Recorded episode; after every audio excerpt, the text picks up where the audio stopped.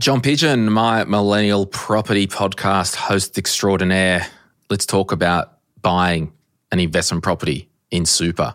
Now, you've got some experience in this yourself. Maybe you can share some motherhood statements because Joanne Hodge said, thoughts on using super to purchase a property.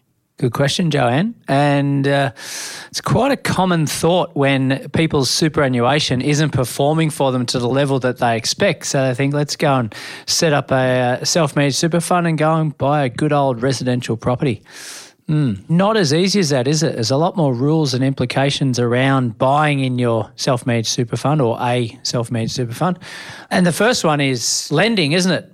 It's a lot stricter in terms of uh, how much we can lend, how much we uh, we have to put down as deposit. Often it's up to thirty percent, and interest rates are generally a little bit higher. So that's a negative. But I suppose the high level thought is do we want to be a savvy property investor in our personal name as well as put our superannuation into property as well? It's like all we've got in our life is property. So we hmm. probably mm. need a little bit more diversification in that. Now, in relation to your own experience with this, John, like you've got property in a self managed super fund, but you've now thought, hang on, there's more to life than property.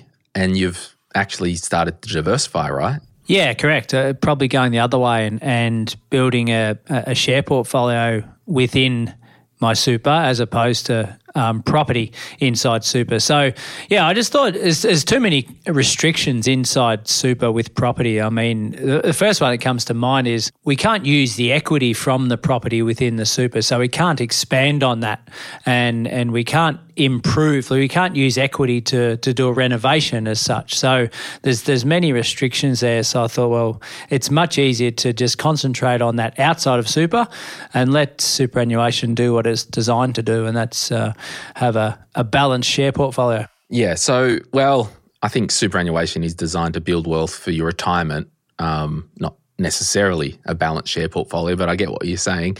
Uh, but let's, um, not to correct you, uh, but I will. But, but I will, of course. Uh, let's look at some actual examples. So, motherhood statement. You know, everyone is free to set up a self managed super fund. Like, you can set up a self managed super fund and just invest in direct equities. You can set up a self managed super fund, invest 100% in Bitcoin. So, the reasons why some people choose to set up a self managed super fund is to have more exposure or a little bit more control because if we look at existing super funds, whether it's an industry fund or a retail fund, public offer fund, all that stuff, the trustee has a responsibility to make prudent investment decisions for the members. So you don't actually own your super, quote unquote. It falls outside of your estate, and that money is invested in a trust, and you are the beneficiary or a member with a, a portion of that money that's got your name on it. So that's number one. So, you know, you can't log into your current super fund and say, oh, can I invest 100% in one equity, can I invest 100% in Bitcoin? The trustee will not allow that. Uh, so that's why, you know, the trustees with a lot of funds, they're pretty conservative. So you might decide to set a self managed super fund because you want more sex and violence with your super. But we know the, the stats say that when most people get their own mitts on their own money, they'll do less than just leaving it in a balanced portfolio. Like uh, they'll have a worse return because, you know, you'll want to fix it and do better, and it just doesn't happen.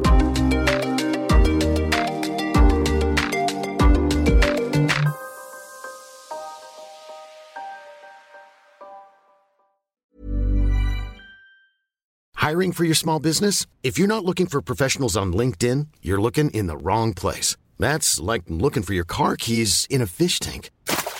LinkedIn helps you hire professionals you can't find anywhere else, even those who aren't actively searching for a new job but might be open to the perfect role. In a given month, over 70% of LinkedIn users don't even visit other leading job sites. So start looking in the right place. With LinkedIn, you can hire professionals like a professional. Post your free job on linkedin.com slash people today.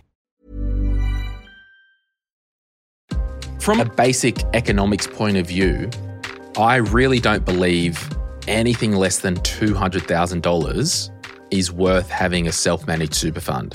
Because just in the first year, to set up the fund, it might cost two, uh, $2,500 because you're going to need to get an accountant or a self managed super fund uh, specialist to set up that fund on your behalf.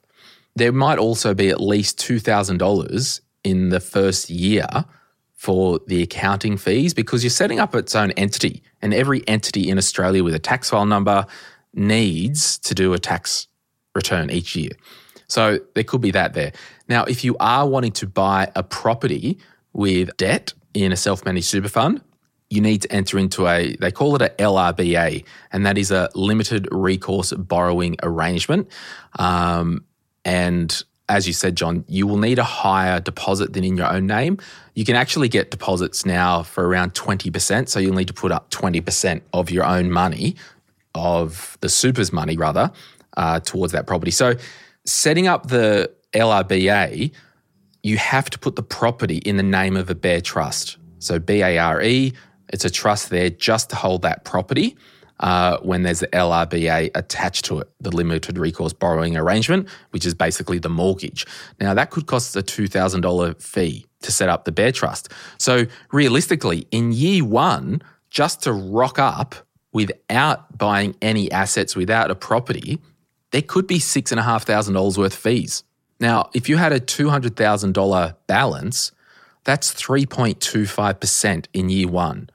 If someone said, oh, my super fees this year were 3.25%, you would go into orbit. Like, you know, most people's super fund, the fees are well under 1%. So, mm. year two ongoing, if there was just an accountant's fee and an audit fee, because all super funds need to be audited, that could be $2,000. So that's 1%. So that's just before we talk about investing in ETFs with their fees, before buying a property and having interest fees for the mortgage before having a, and a property manager and their fees. So just to rock up, realistically, I honestly think $200,000 has got to be the bare minimum of the total fund balance. Now, you can have up to six members of a self managed super fund in Australia. Now, it could be John and I, we're business partners, kind of are, I guess. You could you would say that, wouldn't you, John? I'd say that, Glen. A lot of people don't know that most of the talking that John and I do together is with a microphone with record. So not not hanging out on the boat.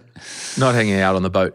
Um, but if John and I were business partners and our spouses, you know, my quote unquote spouse that I don't have, the four of us could combine our super. And if we each had $100,000 in our current super fund, we could put it into a fund and that would be $400,000 and if John had two adult kids, we could add them into the fund as well. And don't quote me on that. I'm not a super fund specialist, but I'm pretty sure it's it's fine yeah. to have that arrangement. But the reason why John and I might have a super fund together as business partners because we might have a trucking business and we want to buy a big warehouse with our super fund to keep the trucks and our business rents the warehouse from our super fund.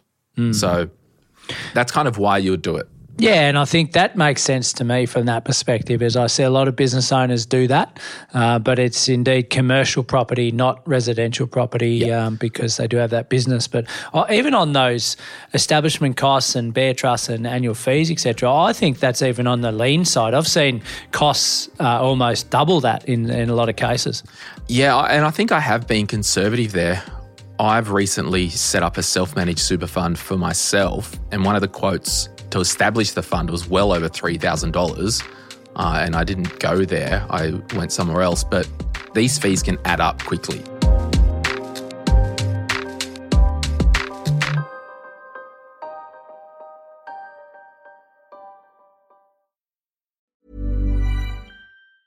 Planning for your next trip? Elevate your travel style with Quince. Quince has all the jet setting essentials you'll want for your next getaway, like European linen, premium luggage options, buttery soft Italian leather bags, and so much more. And is all priced at 50 to 80% less than similar brands.